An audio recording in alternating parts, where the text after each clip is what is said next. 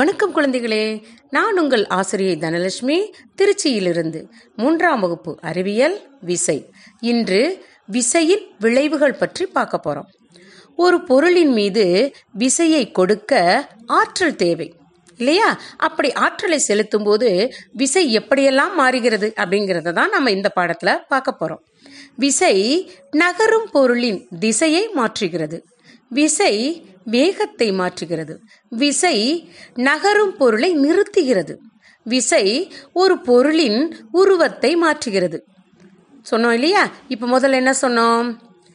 ஆ விசை திசையை மாற்றுகிறது அப்படிங்கிறத பார்க்குறோம். இப்போ உங்கள் பாடப்பகுதியில் ஒரு படம் கொடுத்துருக்காங்க. என்ன?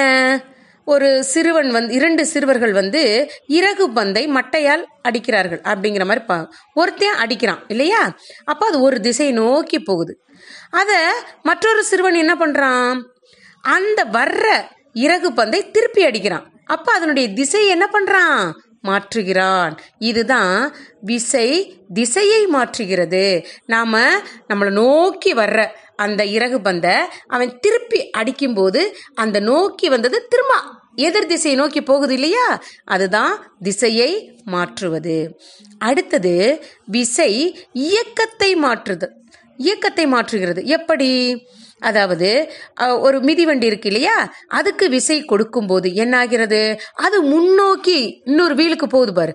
முன்னோக்கி அது போகுது. அதே சமயம் நம்ம அந்த பிரேக் போடும்போது என்ன ஆகுது நின்று விடுகிறது அப்போ இயக்கத்தை நகரவும் செய்யுது நிறுத்தவும் செய்யுது அப்போ விசை இயக்கத்தை மாற்றுகிறது. அப்புறம் உங்கள் இதில் பார்த்தீங்கன்னா உங்கள் பு புத்தகத்தில் அன்றாட வாழ்வில் விசையின் சில பயன்பாடுகள்னு இருக்குது கதவை வந்து திறக்கிறது அப்புறம் கயிறை இழுக்கிறது கிணற்றிலிருந்து நீரை இழுத்தல் அந்த மாதிரி. கதவை திறக்கிறதுனா நம்ம வந்து கதவை திறன் பூட்டியிருக்கும் கதவை திறப்போம். அதே சமயம் விட்டோன்னே என்ன ஆகும்? கதவு தன்னால் போய் அடைஞ்சுக்கும். அடுத்த மாதிரி கயிறு இழுத்துறது பாருங்க. ஒரு பக்கம் இழுப்பாங்க அடுத்த பக்கமும் ரெண்டு பேரும் அப்படியே டைட்டாக இழுத்துக்கிட்டு இருப்பாங்க. கிணற்றிலிருந்து நீர் இறைத்தல் இவை எல்லாமே நம் அன்றாட வாழ்வில் விசையின் செயல்பாடுகள். சரி அடுத்தது விசை வேகத்தை மாற்றுகிறது அப்படின்னு பார்க்குறோம். எப்படி வேகத்தை மாற்றுகிறது? ஒரு பொருளின் மீது விசை கொடுக்கும்போது அப்பொருளின் வேகம் மாறுபடுகிறது. எப்படி? சொல்லுங்க பார்ப்போம் விசை வேகத்தை மாற்றுகிறது. எப்படி? ஒரு பையன் இங்கேருந்து ஒரு பொம்மை கீ கொடுத்து நகர்த்துறான்னு வச்சுக்குவோமே இங்கேருந்து கீ கொடுத்து நகர்த்தும் போது அது என்ன ஆகுது? எ- எது எதிர் திசையில். அப்படியே அந்த எதிர்த்தாப்பில் அந்த பையன் அதை தடுத்து நிறுத்துறான். இதுதான் விசை வேகத்தையும் மாற்றுகிறது. நம்ம கொடுக்கக்கூடிய அந்த கையில் கொடுக்கக்கூடிய அந்த விசை வந்து எய்த்தாப்பில் வர்ற அந்த கீ கொடுத்த கார் இருக்கு இல்லையா? அதை தடுத்து நிறுத்த முடிகிறது.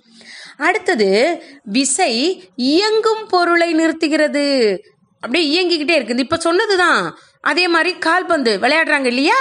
அது என்ன ஆகுது? ஓடி வந்து அதை நிறுத்துறது. அது மாதிரி அடுத்தது விசை பொருளின் வடிவத்தை மாற்றுகிறது. எப்படி? காற்றடைத்த பலூன் இருக்கு இல்லையா? அதில் என்ன பண்ணுறோம் ரெண்டு கையிலையும் அப்படியே அழுத்தினா என்ன ஆகும்? என்ன ஆகும்? டபார்னு வெடிச்சிரும் இல்லையா? அதுதான்.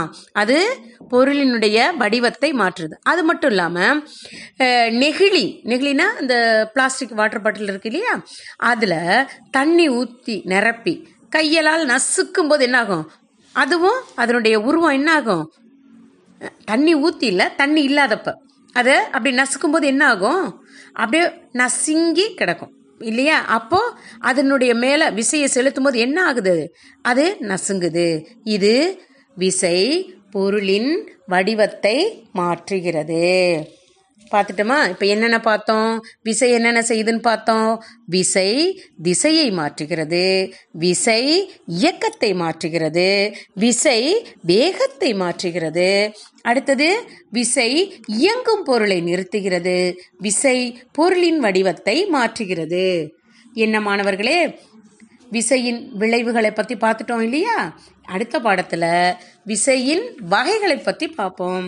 நன்றி வணக்கம். மீண்டும் அடுத்த பாடத்தில் சந்திப்போமா?